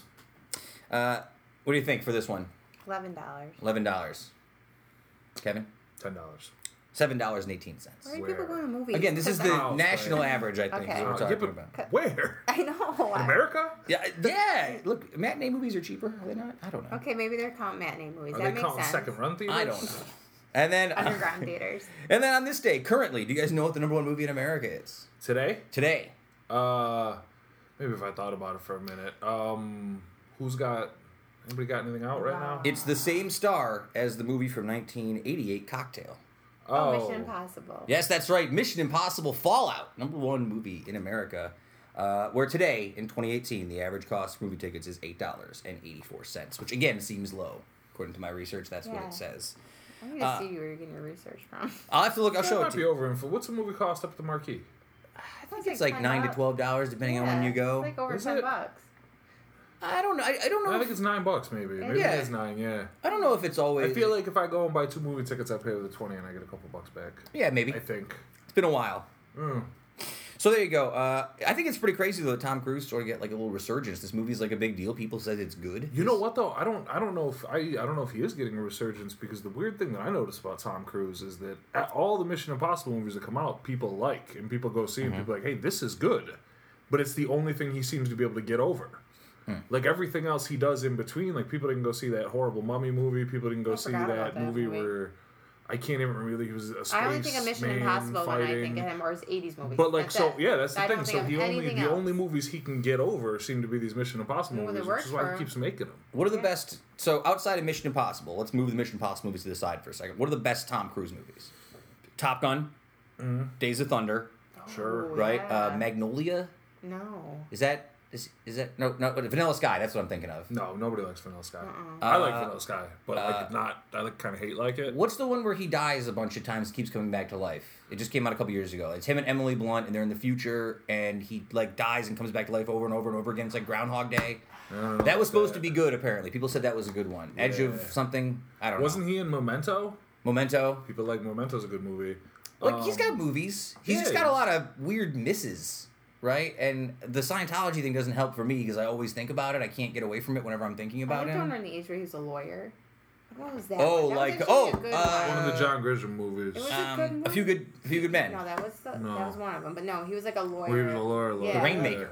No, No. Um. I can't remember. It was good though. Yeah. So I guess young hotshot lawyer. I thought it was kind of over for Tom Cruise, to be honest. Like I thought that like Collateral was like the last movie that was like it was that him and Jamie Foxx, or he was like the bad mm-hmm. guy. That's a pretty good one. Yeah. But I don't know if there's like a that one too. He's been popping up comedically. Like he was in Tropic Thunder. He was He's good. done a couple other Yeah. weird things like that. Let's say I didn't mean to get into Tom Cruise so That's long, but there we go. Tom Cruise, Tom Cruise. back on top, thirty years later. Cocktail and Doing his own stunts Interview with the. Vampire. Tom Cruise. Oh With the yeah, that was a great Tom Cruise movie is in actually. that. That is a very yeah, good- that Jerry was Maguire. a really great movie. Yeah. You don't like Jerry Eh, Maguire? No. Help me. No. Help you. No. I don't like. A lot of people like Jerry Maguire, but Jerry You had Maguire's not hello. for me. Uh, That's stupid. What was that song? Uh, it's remember the song that was really popular on the radio when um, Jerry Maguire was out, and it had like it was a really like heartfelt. Like, yeah, they had them like talking in the ballad beginning. song, and they would play Yeah. clips of the movie Yep. in like the bridge in between each verse, What's the- and like it was doing Bruce different stuff. Springsteen. Was it? I think it was a Bruce Springsteen. Oh, God. I'm pretty sure he That's sang so it. terrible. That poor guy. Secret Garden by Bruce Springsteen. Secret Garden. Yeah, yeah. Yeah, here, let's see. If I don't get an ad, I'll play it right now on YouTube. We can. Oh, Oh, sh- I'll pull it up. Nah, well, we have slow internet connection, so it'll take a minute. Now, Jerry Maguire is a pretty good movie. It's like not a great movie, but it was like a that was a big time movie when it came out. a lot of movies, big time movies, that aren't very good. All right. Well, I can't load it, so we'll come back. Secret. We're saving the We'll world see. a favor. yeah.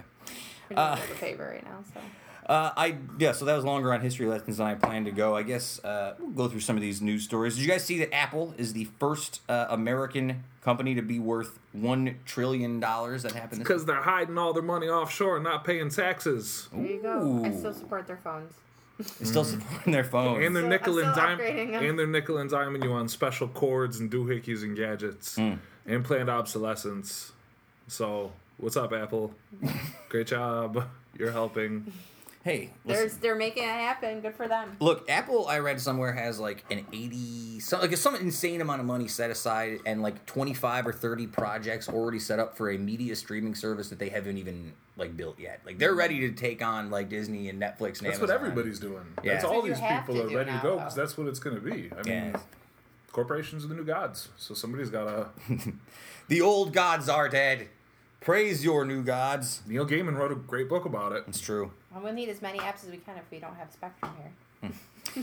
Uh, very quickly, uh, I was going to get this out of the way. A little sports news. There were two Hall of Fame inductions this week. Uh, over the last week and a half, there was the Major League Baseball Hall of Fame induction. Uh, any of these names stick out to you, Kev? Let me know. Chipper Jones, Jim Of course, Thome, Of course. uh, Vlad Guerrero, of course. Trevor Hoffman. Of course. Okay. We're now getting to the age. This Mm-hmm. officially is where we're old, where we're going to know every guy. You Yeah. know what I mean? Every guy who That's- gets inducted, we're gonna. It's not gonna be like, oh, I forgot about that guy who had a Hall of Fame career from when I was watching baseball when I was 14. You're actually a step ahead of me here because that's where I was going with this next one too. The NFL: Ray Lewis, Terrell Owens, Brian Urlacher, Randy Moss, and Brian Dawkins. These are names that I remember not only like I only vaguely know the name Brian Dawkins. If you said the name, to the X Man, Weapon X. He used to play for the Eagles. He was a Yeah, I don't know. yeah. If you had said the name Brian Dawkins to me in relation to something else, I wouldn't have been like, "Isn't that a football player?" I would have been like, "Oh, I know oh, Yeah. that name," but the rest of the guys, yeah. I just mean like I, I it makes me feel old in a way that like I never that I, that happens all the time when I watch sports now because a lot of these athletes are like younger than me. I'm like, damn, my time's really over. I'm never gonna be I'm never gonna be a pro wrestler. I'm never gonna be a pro soccer player. I was having a conversation about the Baseball Hall of Fame um, when I was on my way to Boston, actually, and I wanted to get your opinion on this Hmm. specifically, and it's something we may have talked about before, probably. Sure. I posited the theory that there will never be a larger induction weekend. There has never been, there will never be than when Derek Jeter gets in. Mm-hmm. It's a perfect storm. It's you know what I mean. It's it's upstate. It's Yankees fans. Yeah. Um, he's one of the last big, huge name from when baseball was the main thing, and it's Yeah. waning to some degree. And I think a he had a level point. of cultural cachet that nobody else had, and was such a well liked, beloved, and respected player, not just by Yankees fans, but by everybody. It seems like the perfect storm to be the largest peak Hall of Fame induction weekend that will ever exist. Big Poppy. No. A lot of those Boston people drive to New York for it. First of all, he's a DH. And they might drive, but not as many. But think about everybody from New York. Some A-Rod? people from Mass. No. If A Rod gets in, but A Rod's not bigger than Jeter. Big celebrity now. He's sort of like revamped his image and Yeah, stuff. I'm but- just Living yeah. A lot of J-Lo. people, Are the only person. true. What's that? You live vicariously through J Lo. What a great comedy. What a great look for him, by the way. Yo, A Rod, good for you, man. Good for you. I, if you're. I, if you got if you got that kind of money and you retire in like a, you're an athletic dude who's like 40 and you've got damn near a billion dollars if you ever get married you're a fool I don't know what to tell you I do think it's funny that like Marry a girl from the neighborhood. Marry somebody who knew you made before you had all that block. money. Yeah, it's true. She's still Jenny Jenny's from the block. No? Nope, okay. Marketing. On the sixth. Marketing. Well, it's funny. I, I, I've talked about this before. A Rod is an interesting guy. Whenever I see him like talk, he seems like he's really smart about baseball and stuff. and that's it. That's And that's it, about no, it, I though. can't That's listen it. to so him it talk. is interesting to me that his only like cultural touch points for women he's like interested in are like people from the 80s and 90s. Or he dated Madonna and J Lo. It's Oh, like, do that's you know right. anyone past like? but to be fair, like he's old. He is old. I guess You know that's what I mean? Like, point. what's yeah. he gonna? What are you gonna do? Send Alex Rodriguez out with Cardi B? What are they gonna talk about? Yo, you know, Yo, give me that dating put shit. him out there with like one of these like young people. He's not. He's an old man. He's in his forties. Uh, yeah, I guess you're right. I guess Jeter is Nobody probably will ever be bigger yeah than the Jeter. perfect the perfect, The perfect perfect storm. I would Yeah, go, and I don't even like baseball just because it's Jeter. yeah because Yeah. it's Jeter. I mean, just because it's him. I don't know anything about baseball, but I know. And it's I so know. close, deep in Yankee country. It just makes me, and I, the only thing I can think of is if somebody in the future were like if Judge becomes like a huge Somebody star. in the future, But even Yeah. then, I don't know if baseball is going to be as Exactly. popular as it was in the '90s, Exactly. 10, 20 years from now, right? So Exactly. yeah, I think you get a. It's a great point. The only argument that could be made even close, but it's not going to be the same, is Mariano Rivera. Hmm. And that's it. Another great Yankee. I need to take what I can today after our four game dropping over the weekend because it was pretty tough. Pretty terrible. Uh, speaking of terrible, you guys ready for a little doomsday report? Yeah. Uh, food-based doomsday report, not politics. Uh, you guys read about the four types of goldfish crackers and the Ritz crackers that are all getting recalled because of salmonella? I just read that this morning, and Yo. I'm like, I'm never feeding my kid anything. I don't think I've had a goldfish cracker in a long time.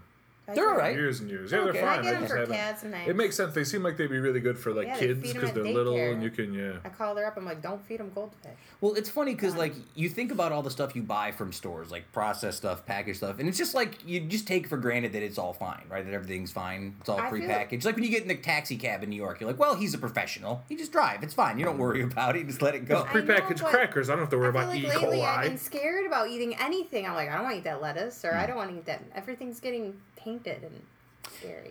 It's true, and well, it's true because then you just start to wonder. It's like maybe all these vegans and all these like paleo people are right. Maybe Yeah, maybe only my just be husband's eating- onto Yeah, something. maybe he's and onto I should something. really hop on that train.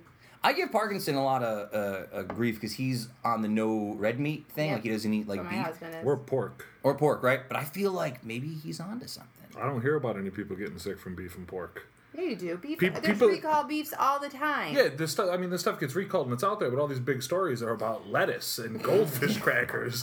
If anything, I think that people need to go back Stop to eating a eating little more animal protein. Uh, let's got. I have one more news. Everything in moderation. I'm a big supporter of anything in moderation. well, this is another story about no moderation. It is about uh, hot Cheetos and Takis. Are you guys familiar with hot Cheetos? I had Cheetos? hot Cheetos a long time Mm-hmm. ago. Remember those hot fries I used to have? Too? Hot fries. Yep, big fan of hot Those are fries. good. Uh, Takis, hot fries, hot Cheetos, all those kind of things. Uh, they're very popular with like the youth demographic right now, and I, and I see this in my classroom. My kids will come in with a giant bag of like flaming hot Cheetos and eat like the whole bag. Now mm-hmm. I'm in my 30s, right? So if I eat seven flaming hot Cheetos, my stomach is probably like I'll burned be up. at the hospital. I- I'll still eat more, but it's there's a mistake. Like, I have certainly seen you put down some hot Cheetos in your not like I 30s. used to though. Not like I not. I feel like you regret it afterwards though, when you're For sure. But they're not thinking about later what it's going to be like or have any Hmm. issues.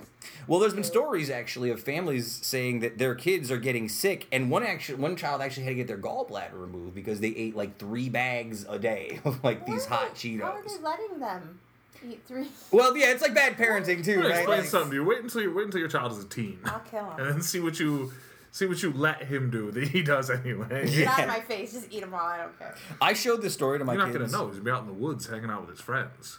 I showed Doing this dip. Wow, dip. Yeah, it's true. Cheetos. Yeah, it's true. You traded your kid to be like an outdoorsy type. He's gonna be like spitting into a into a He's plastic bottle. doing- I'm not gonna be that redneck. You call him a redneck. I called him an outdoorsy Sorry. type. Wow. My Loaded father was a big redneck. She's triggered now. We got her all triggered about Yeah, her kid. I'm thinking my son's gonna be doing doing dip in the woods. yeah, he is. Just wait. Little, uh, what's the what are the Great grizzly? What are are the the worst. What are the brands? Is it grizzly?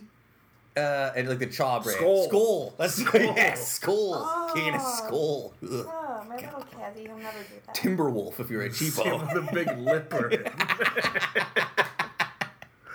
Yo, I know a kid who put a hole in his face because he dipped all day Oh. every day from like Stop from it. like when he was like 16 up until like when he got the hole in his face last year. Uh, I have two McDonald's based stories for you guys. You ready for this? Uh, McDonald's is celebrating the 50th anniversary of the Big Mac by making uh, 14,000 participating restaurants uh, across the United States receive something called Mac Coin. They're trying to get up on the Bitcoin thing. It's not a digital coin, mind you. It's a real physical coin. McDonald's ahead of the game as always. yeah, the Mac, yeah, the Mac Coin. And if you get a Mac Coin, what, what do you know what it's worth? Ten dollars. One Big Mac. So you get it. Uh, it's a free Big Mac, but you get a dope coin. My question is, So you- it's just a middle step in between paying for a Big Mac. yeah. It I adds just- a it adds a middleman with a percentage cut to purchasing a Big Mac. yes, they're really ahead of the game here at McDonald's. Unbelievable. Uh, also, I thought this story was hilarious. News from uh, London. Uh, last month, McDonald's announced it was going to stop doing the plastic straws and stuff, right? Like everyone's doing. Uh, but earlier this week, uh, there's a different story uh, about a bunch of 13 year old boys in a McDonald's restaurant who are messing around, and one of them used a straw to launch a French fry at his friend's face. Hilarious. Hilarious 13 year olds, kids goofing around. He missed his friend and it hit a woman who was eating with her family. Uh, she, of course, is suing this boy and he is being charged for assault because of the French fry out of the straw. Just another reason we got to ban straws. Know, These straws. not. You could get sued. You can't spit a French fry out of a paper straw. That's all I'm saying. I've tried it before. It doesn't work. That I, kid's probably so stressed out right now. I mean, Can you come on. imagine the level of stress he's having right now? Um, McDonald's has pledged they're going to remove the dangerous French fry launchers from their restaurants. Uh, these weaker, less deadly paper ones can't get here soon enough. Some of my least favorite people, people who sue for stuff like that. You're gonna sue a 13 year old boy. Well, I, or did they sue McDonald's? Or did they sue the boy? I think they Well, sued. Well, they sued the boy. They're su- actually suing his parents. They're suing his parents, His right, parents yeah. are going through all this crap right now. Hmm. nice job, lady. I have I have another wild story for you, and I just I just love the visual of this story, so I wanted to share it with you guys. Um, in the San Diego uh, aquarium, yeah. uh, did you read the story at all? Did you happen to see this? Uh, No, but I've got a take on the Boston Aquarium that we'll talk about when we get after I've been this. Uh, Just remembered when you said the word. uh, thieves tried to steal a shark, Oh, a I horn shark named. Miss Helen, uh, from the San Antonio Aquarium by wrapping the shark up and putting it in a baby stroller and pretending the shark was their baby, just holding the shark wrapped up to their bosom as water dripped from the thing and put it in the stroller, brought it. They were captured at their house. What a wild adventure. made, they made it to their house. How did you get out the door? I know, like, and how did that thing not die? Did it die? How did No. they get this? Would they jump in? They uh, okay, so uh, there's Please, video I need a footage little of it. detail Of this. Uh, it shows them basically. There's camera footage of them showing it. I, I don't want to go through the whole thing. If you want to look it up, there's camera footage. Miss Helen the shark, look it up. But basically, they they stole. They reached into. It's a small shark. Oh, it's a they're like the horn touch shark. tank. Oh. Yeah, yeah. You know what I'm talking about? It's not like a Yeah. like a lemon shark or something. It's a tiny little shark. Like a- Poor little guy. and they wrapped it up and put it in the baby stroller and just walked out of the aquarium. I don't, is there like a market for sharks? No, they're- Can are you these sell- kids or no? teen- These were adults. adults? These were like, full size adults. Yeah, of course there's a market. Fish tank people? Fish tank people. Underrated group of psychopaths, the fish tank Really? people.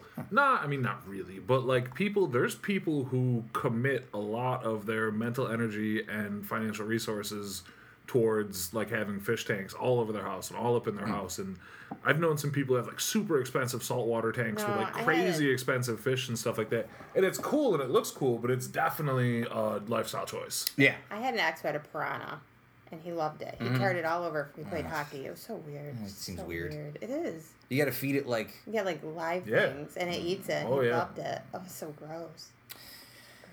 Uh, I just want to share this with you guys. We're gonna do one last segment. But I want to share this with you. Uh, there's a new Ryan Reynolds movie he's producing, and I want to see if you guys are interested in it. It's a reimagining of Home Alone. It is called Stoned Alone, and it is about a man who, after missing the plane from his holiday ski trip, he gets high and becomes paranoid that people are breaking into his house. It's a reimagining of Home Alone. Thoughts? Interested by the byline? I would watch that one afternoon if I was home alone. I like I like Ryan Reynolds enough where I would take a I'd take a flyer on Yeah. it. I'd, I'd watch it. Uh, so there you go. I hope that the stone humor isn't too broad or lazy. Yeah. Mm-hmm. Because sometimes you'll fall into a trap with that. You know what I mean? There's a lot of like quote unquote stoner comedies that I find hilarious, and there's a lot of them that I find insufferable. Mm-hmm. So it'll be interesting to see because I think this one will toe a line of going one way or the other. Very good. All right, and uh, just to close out today, uh, I have a new segment. Uh, we haven't done a mailbag in a while. I'm thinking for maybe our 200th episode, I'll try and get people to send us in some mailbag. We'll do an all mailbag episode. But for fun, I figured this new segment will, will uh, fill in the gap. It's called Questions from Other People's Mailbags. I found two questions this week from other mailbags that I read on various websites. Uh, and I'm going to use them on you guys because I thought they were interesting. Are you ready? First one What activity has the biggest disparity between people who think they're good at it and people who are actually good at it? Oh boy. And I'm going to start off with one because I have one I was thinking about it, right? I think it's cooking. There's a lot of people who think they are excellent cooks, me included in this scenario, by the way. I think I'm a very good cook. But I think if you compared me to an actual good cook, I would be very low level. I think a lot of people overestimate their ability to cook and to present their food, especially on uh, social media, which Kevin and I have talked about ad nauseum in the past. But I think cooking is probably a good one. So there you go. I don't know if that gave you guys enough thought. I think dancing is also another one. Although I don't think it matters if you're good at dancing or not. I think you can be a bad dancer and just be into it. So there you go. Uh, Mine. Oh, go ahead. no, no, please. I would be like parenting. I know because I'm a mom. Yes. I hear these Ooh. moms that I'm so good at this, and I do this for my kid, and I do, and you're just like, stop. You know, like you're over like you're just overdoing it. Like they're the best mom ever. Do you like? You probably hate getting like un unsolicited like I hate it. like advice. Like someone is that a thing parents do? They do it. you They'll some just advice tell you right there, at the right where you are. They'll say whatever they want, Mhm. and I don't. I just kind of not there to be bothered. I just want my kid to do what he has to do. They'll do it. Oh, so that's mine. That's yours. Good. Kev, you got anything? I, I have um, numerous. I'm just trying to think of one that really, really stands out, um, but I can't. I've got a couple. Uh, comedy, being funny and telling jokes. Yes. There's a lot of people who think they're funnier than they are, and you'll see a lot of people where you can very clearly tell they think they're going to do something funny, and it's just like, Yep. please stop. um, please, please stop. Um, I see a lot with photography. Oh, that's It'll a good really, really jump out. Like, there's a lot of That's people a- who, like, they have the basis line DSLR they can get, and they slap a filter over something and run it through HDR, and they're like, I, you know, my photography, my, and it's just the most plain Jane standard, like, That's a stuff that one. you've ever seen. That's a great um, one. So yeah, you'll, those are definitely two really, really big ones that Yeah. jump right out to me. Um, Absolutely. One of the answers that was given in the real mailbag was social media, and I think that's a big one too. Like people Yeah. really think they're good at social yeah, media. Yeah, people or consultants. Yeah. Everyone's a consultant now. We're all gonna, you know, I can help you install the same crap. I think he made a great point too. He said there's probably only like ten good Twitter profiles, like in general. That's it. You can get rid of every other one. Yeah. Just- more than ten. uh, and the other one. Um, so the next question, and this is less of a question, more of an opinion. It was a parent calling in to talk. Oh, go ahead, Kev. No, no, Uh, can't a- say. Uh, parent, uh, parent calling in to talk about at a certain age when kids get to like 12 to 14 it becomes a lot of fun to like roast your kids and give them a hard time your kids are too young for that uh, I, your, your son is too young for that uh, but i've noticed it is a lot of fun to to roast a kid it's sort of like that snl segment where it's like you diss your dog when kids get 13 and 14 it is a lot of fun to shoot them down Got to be careful. As long as you, gr- as long as before that you, have, you know, made them comfortable with themselves. Well, that's things like something. that. that's 'Cause- something that happens to I think a lot of young kids, and especially at that age, is like you know. I, re- I read an interesting article about this the other day. I don't know what it was, but they were t- they were talking about the idea that like adults have a tendency when, when you're a teenager, the problems that you're facing, the things that you're dealing with, and the stuff that you're really upset about is the biggest deal in the world to you because you know, you're mm-hmm. young. Yeah. That's all you've gone through. And adults have a tendency to look back at childhood and teenage years with the added maturity of you know years added on and wisdom, and knowing that it's not that serious. So they're very dismissive to kids, and kids registers like, well, this is really important to me, and mom and dad are being dismissive and they're being jerks about it, and it leads to them sort of alienating, and that's why they don't tell you important stuff as you get older. So if you've got a kid that you, you know, if your child has a healthy relationship with you and you understand it's all like in mutual ball breaking and Yeah. light teasing, it's hilarious because kids are super easy to roast because they're all dumb and idiots. Yes. but you got to make sure that you're not You actually doing right damage kid. to your kid, and you Yeah. can't just be like, ah, you should shake it off, kid, because like Yeah. it's not up to you to tell your kid how to feel. i'm not saying consistently roast your kid like Ah, you're were just saying torture. Yeah, you you were were- like you burn were- them you down. were ready to have a But I'm 12 year saying old this, and right? like, Like my my niece is like addicted to her cell phone and is on her cell phone all the time, right? Yeah. It's better for me to be like, "Oh, what's the matter? Did you did that phone grow into your hands?" No, that's right? different. Than it is to be like yelling and screaming like, "Get off your cell phone!" Right? It's better to engage kids in a certain way than it is to just like yell at somebody and scream at them to be like, "Do something you want," because that does not work with like modern kids. True. You sort of have to relate to them and be like, "Yo, seriously, like you." Like you, you have to relate to them on a certain level. And I think that like sort of giving it to them a little bit Yeah. for certain kids, especially with my nieces and nephews, more like my mm-hmm. school kids, it's important to like let them know. So I think I really the moral of the story here is you is make sure you do an excellent job with your kids when they're preteens and child and children, so that they're emotionally secure enough and feel loved enough that you can just torch them when they turn into teens. Also, make sure you do that, Sam, before To you build a good base so that you can then torch them later, because I got torched pretty good growing so up. that they know. So well, did yeah. I. I got my, my parents and my uncles and cousins were they gave it to me good. See? I'll tell you a good one. You ready for this one? You ready for this one? I remember I was in a car one time, and it was me and my dad and my cousin John. And my cousin Johnny is a real cousin, not my fake cousins I use for mailbag questions. Um, we were in the car, and I was really young. I was like like twelve to again this sort of range, and they were trying to get me to swear, and I and I didn't want to do it because I thought I was going to get in trouble, right? So I used the words, uh, "I don't give a crap." Right, that was my thing, and they roasted me about using I don't the give a crap if you guys want me to swear. Yeah, yeah, oh, good crap. They're like, oh crap, big man. I was like, oh, shut up, uh," right? Definitely like uh, tortured me and scarred me, and that's why I'm such a foul mouth now. Imagine what happens if you're some 12 year old kid in the back of the car and you just say, like, sort of quietly but firmly from the back, be like, you know, it's really sad that you think masculinity comes from vulgar language. Is that all that you have? And they're just Vulgar like, wait, wait, what? What did you say? That'd be way over my dad's head. He'd be like, eh, what's he talking about? Yeah. All right. Stop spending so much time at your mother's house. All right, that's it, folks. Uh, thanks to Luke Perry. Uh, follow him on Twitter, polysci. Luke Perry. Good times. Thanks for joining us on this week's interview. Uh, follow Heather, Heather Waz one on Twitter. Nice to see you again. I missed you last week. Uh, Kev, also follow Kevin underscore. Follow my brother. Follow your brother. Follow my brother instead of me. My brother's great on Twitter. He's always tweeting. He's very interactive. He's very funny. He's not on the show though. Yeah, but follow him instead of He's me. a good follow. He's If good. you at like Twitter. me, follow my brother. He's great Twitter. If you want a Twitter follow, you can follow me too, certainly, but I'm not tweeting. So follow my brother. He's a good Twitter follow. Big underscore soul underscore Inc. Uh, also, you can follow me, but I prefer you just follow the show at Uticast, uh, uticast.com, madeinutica.com for all current back episodes, SoundCloud, Instagram, uh, Android. Uh, in, what's the other ones? What is it? What's the one? Stitcher. That's it. Number, one, on Stitcher. Number one on Stitcher. One of the many podcasts that comes out every Tuesday here in Utica, New York. One of the many, many podcasts. Uh, many podcasts. Also on Apple, Tuesdays. taking over the web. Sayonara, humanoids. Keep it tight. Uh, what's the other one I forget? I there's another one. I always I say. don't know. You say a lot of stuff. I stuff. say a lot of stuff. Oh yeah, sayonara. You're usually in the rhythm. It's automatic. No, you threw me Now off. I'm all in the zone. That's okay. Uh, I didn't drink It's because it's early. It is early. It's We're early. finishing the show. The Woodstock lives. It's true. The show's wrapping up right now. A little behind the curtain. It's 3:08 p.m. 3:08. We're normally Gosh, wrapping it up at like 7:58. Don't Yeah. know what to do with myself. Maybe I'll Oh, watch what am I gonna do for the rest of the day? Die Hard 2. Ooh. Just run through all the Die Hards. Just found out I gotta let Aaron's run far away from the house for about an hour and 43 minutes. Uh, come up to the coast, have a few laughs. All right, that's the end. We'll see you guys next week. Bye.